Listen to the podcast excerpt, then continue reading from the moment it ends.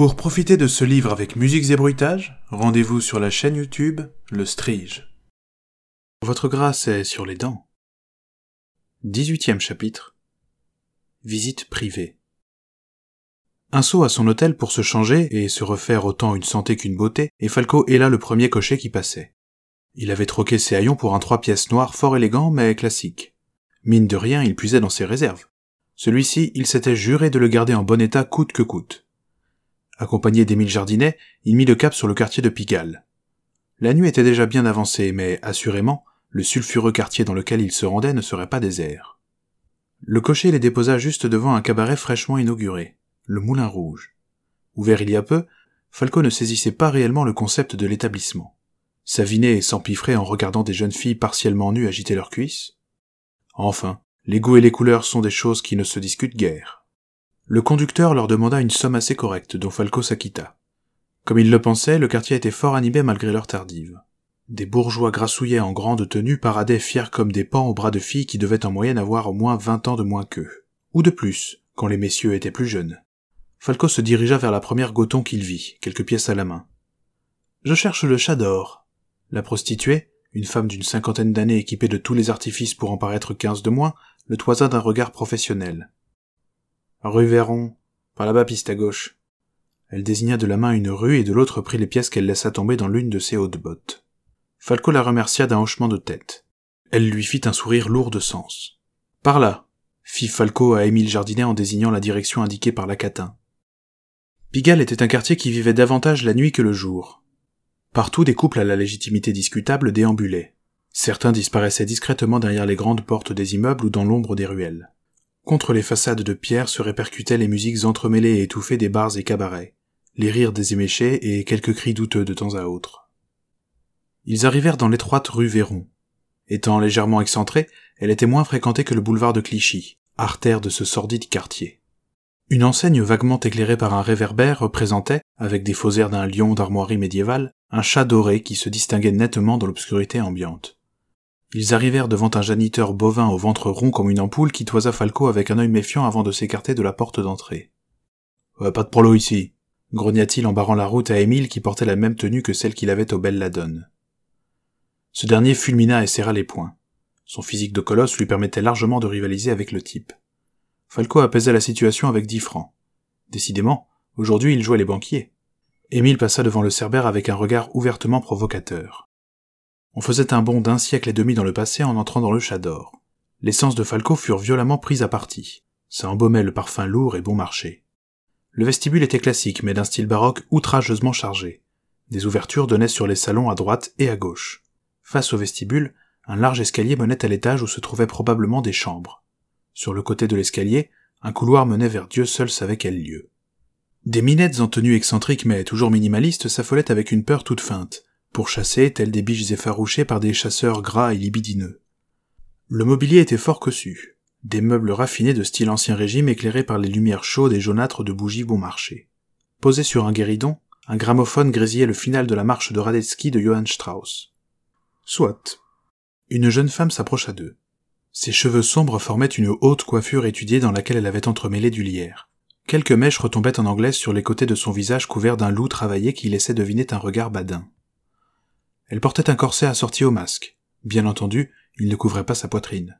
Ses cuisses étaient couvertes de portes jartelles qui se terminaient sur des hauts talons. La singularité de sa tenue résidait dans l'absence totale d'une quelconque pièce de tissu pour dissimuler son mont de Vénus, couvert d'une toison de la même couleur que sa chevelure.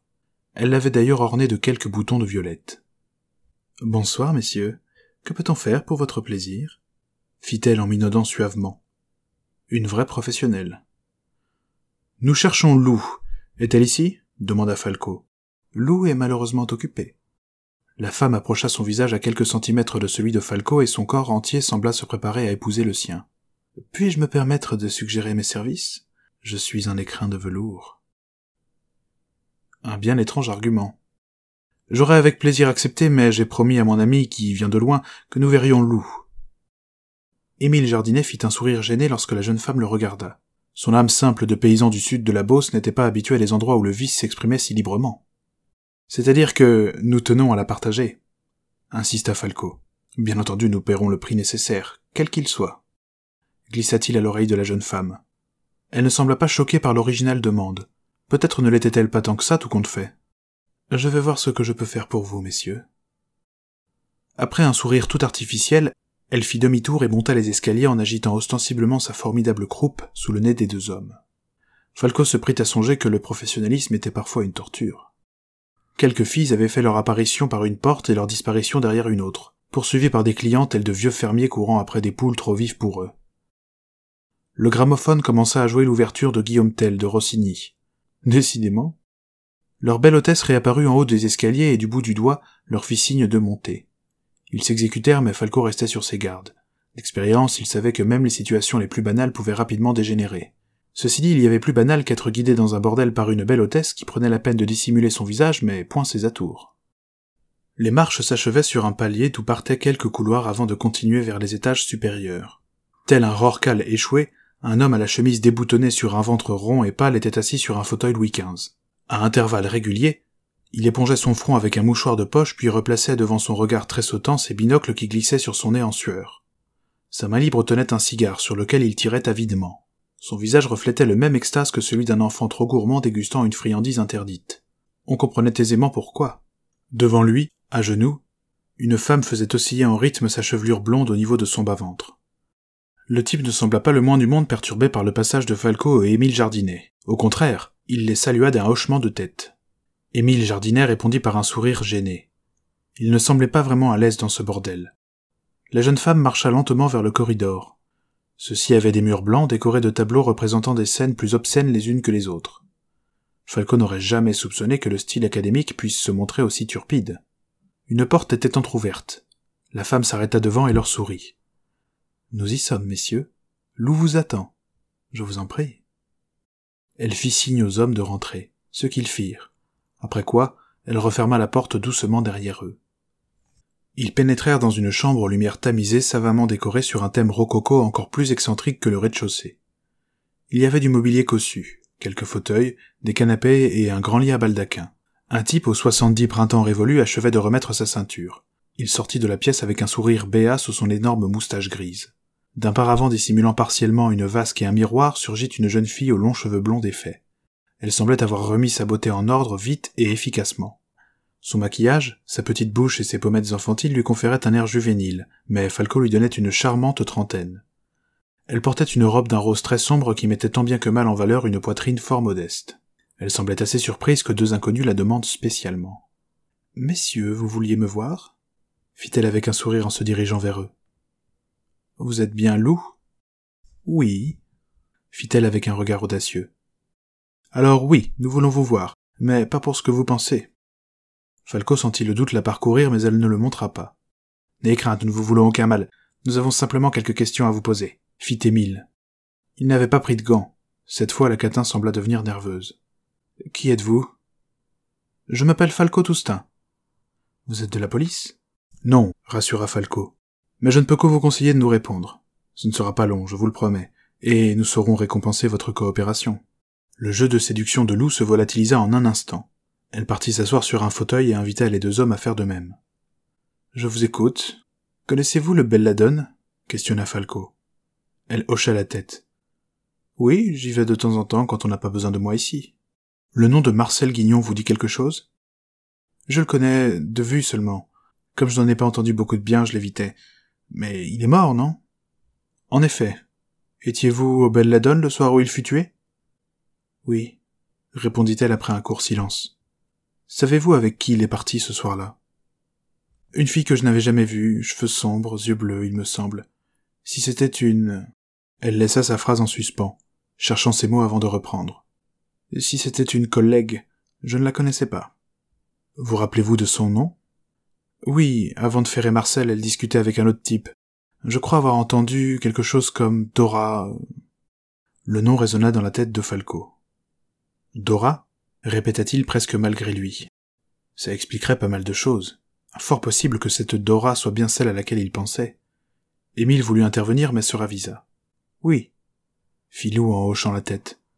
C'est tout ce que j'ai entendu. Je n'ai fait que passer derrière eux quand ils causaient. Puis le type s'est fait foutre à la porte parce qu'il avait fait une queue de renard sur la table. Ça, ça veut dire qu'il a vomi, précisa Émile Jardinet. Vous rappelez-vous de quelque chose d'autre? Non, rien. Falco jeta un regard insistant à la demoiselle, espérant qu'elle ajoute quelque chose à ses déclarations, mais il n'en fut rien. Il posa un billet devant elle. Merci pour votre temps, mademoiselle. Falco se leva, imité par Émile. Vous êtes sûr de ne pas vouloir. Euh, Le professionnalisme de Lou était revenu au galop. Merci, mais nous avons déjà suffisamment abusé de votre temps. Émile Jardinet sembla déçu. Il aurait probablement bien voulu profiter des plaisirs de la chair aux frais du contribuable. Vous la connaissez? Falco avait cru mal entendre la question que venait de lui poser Émile Jardinet tandis qu'il repassait devant le janiteur. La fille dont Lou nous a parlé, cette Dora, vous l'avez déjà rencontrée? Un cocher s'arrêta devant eux et ils montèrent dans son fiacre. Je l'ai déjà croisée, en effet, confirma Falco. Très bien. Vous savez où la trouver alors? Allons la chercher.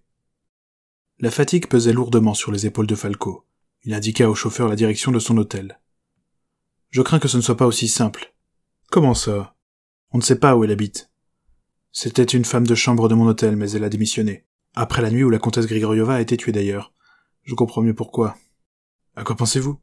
Si c'est elle qui a tué Marcel Guignon, elle a aussi pu se rendre coupable de la mort de la comtesse. Elle aurait parfaitement pu rentrer dans ma chambre et finir le travail que le lycanthrope avait commencé sous mes yeux. Mais qu'attendons-nous alors? Nous la retrouverons demain. De toute façon, elle ne sait pas que nous la cherchons et n'a aucun moyen de le savoir. Et l'hôtel doit bien avoir son adresse dans un dossier. Émile hocha la tête avant de regarder les ruelles sombres par la fenêtre. Pigalle était peut-être bondé, mais le reste de la ville était désert. Falco arriva en début de matinée à la réception du Meurice. Il était encore ankylosé des douleurs de la veille et la journée promettait d'être bien remplie. Il posa au préposé une question dont il connaissait la réponse. Je cherche mademoiselle Dora Tannberg. Elle s'occupait de ma chambre. Est-elle là? Je suis désolé, monsieur, mais mademoiselle Tannberg ne fait plus partie de nos services. C'est navrant. Savez-vous où je pourrais la trouver? Oh, monsieur, je suis navré, mais nous ne pouvons pas communiquer d'informations d'ordre privé sur notre personnel. Je suis sûr qu'un effort est possible. Falco avait pris soin de jouer à plier et déplier un billet, pour encourager son vis-à-vis -à, être plus efficace et conciliant. Un instant, monsieur, je vais me renseigner. L'homme revint quelques minutes plus tard avec un petit papier plié. J'enfreins le règlement en vous donnant ces informations. Puis-je vous prier, monsieur, d'être on ne peut plus discret? Vous pouvez, et je ne manquerai pas de lettres. Je vous remercie. Il saisit le papier et laissa son billet sur le comptoir avant de partir. Sur la note était inscrit d'une écriture soignée le nom de Dora et une adresse. Il n'y avait pas une seconde à perdre pour s'y rendre. Émile Jardinet attendait dans un café de la rue de Rivoli où ils avaient prévu de se retrouver. En voyant Falco, il bondit, laissant sur la table une pièce et fonça vers lui. Bertrand Frossat n'avait pas blagué et lui avait envoyé un bon élément. Vous avez du nouveau? Une adresse, celle de mademoiselle Tannberg. Dora, je suppose. Tout à fait. Allons-y, nous allons prendre l'automobile, ce sera plus commode. C'est à bord de la Peugeot Type 3 que le ministère avait attribué à Falco qu'ils se rendirent à l'adresse indiquée. Pour y aller, ils avaient dû traverser une bonne partie de la capitale. La vitesse à bord de l'automobile était impressionnante. 25 km par heure. Émile Jardinet, habitué aux carrioles et aux vélocipèdes, semblait ravi de cette promenade. Il faisait le beau tandis qu'il remontait les grands boulevards, ne manquant pas de saluer les demoiselles qui le regardaient impressionné et de snober les messieurs en costume qui le dévisageaient avec envie. Falco l'observait avec un sourire en coin. Il faisait un métier difficile, il fallait bien avoir quelques avantages de temps à autre. Dora Tannberg habitait dans une petite rue tranquille non loin de la place des Pyrénées, dans le 20e arrondissement à l'est de la ville. Il s'agissait d'une vieille bâtisse cachée derrière un mur dans une sombre ruelle déserte que le ciel gris et la bruine rendaient encore plus triste que ce qu'elle devait être d'ordinaire. Ils passèrent une porte rouge de peinture écaillée et arrivèrent dans une petite cour carrée pavée. Dire qu'il n'y avait pas un chat était littéralement un mensonge. Il y en avait un qui jouait à piéger un rat entre ses pattes. Mais à part lui, aucun signe de vie. Les murs austères qui encadraient la cour étaient sales et décrépits. Personne aux fenêtres. Pas de boîte aux lettres. Un concierge s'occupait probablement du courrier. La porte de l'immeuble était en aussi mauvais état que celle qui ouvrait sur la cour. Elle donnait sur une cage d'escalier sinistre et délabrée. Falco avait la sensation qu'il y faisait plus froid qu'au dehors. Il jeta un regard à Émile Jardinet. Ça ne sentait pas bon, au sens propre et figuré.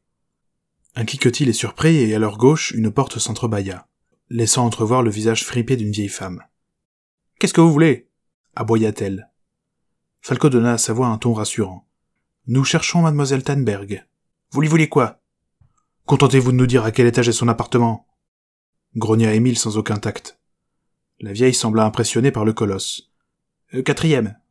À peine le mot prononcé, elle referma sa porte et la verrouilla à double tour. Émile ne perdit pas de temps et s'engouffra dans les escaliers. Falco lui emboîta le pas. Il tâta avec soulagement sa poche intérieure. Son bulldog récupéré chez le comte était bien à sa place. Deux portes se faisaient face sur le palier du quatrième. L'une d'elles était dépourvue de nom. Laissez-moi tâter le terrain, fit Falco à son coéquipier. Émile hocha la tête et se plaqua contre le mur à côté de la porte, sa poivrière au poing. Falco toqua énergiquement, l'autre main sur la crosse blanche du bulldog. Rien. Il tendit l'oreille. Il lui sembla entendre un petit bruit. Il crut d'abord que c'était la clé qui tournait dans le trou de la serrure, mais c'était autre chose. Le chien d'un fusil qu'on armait, par exemple.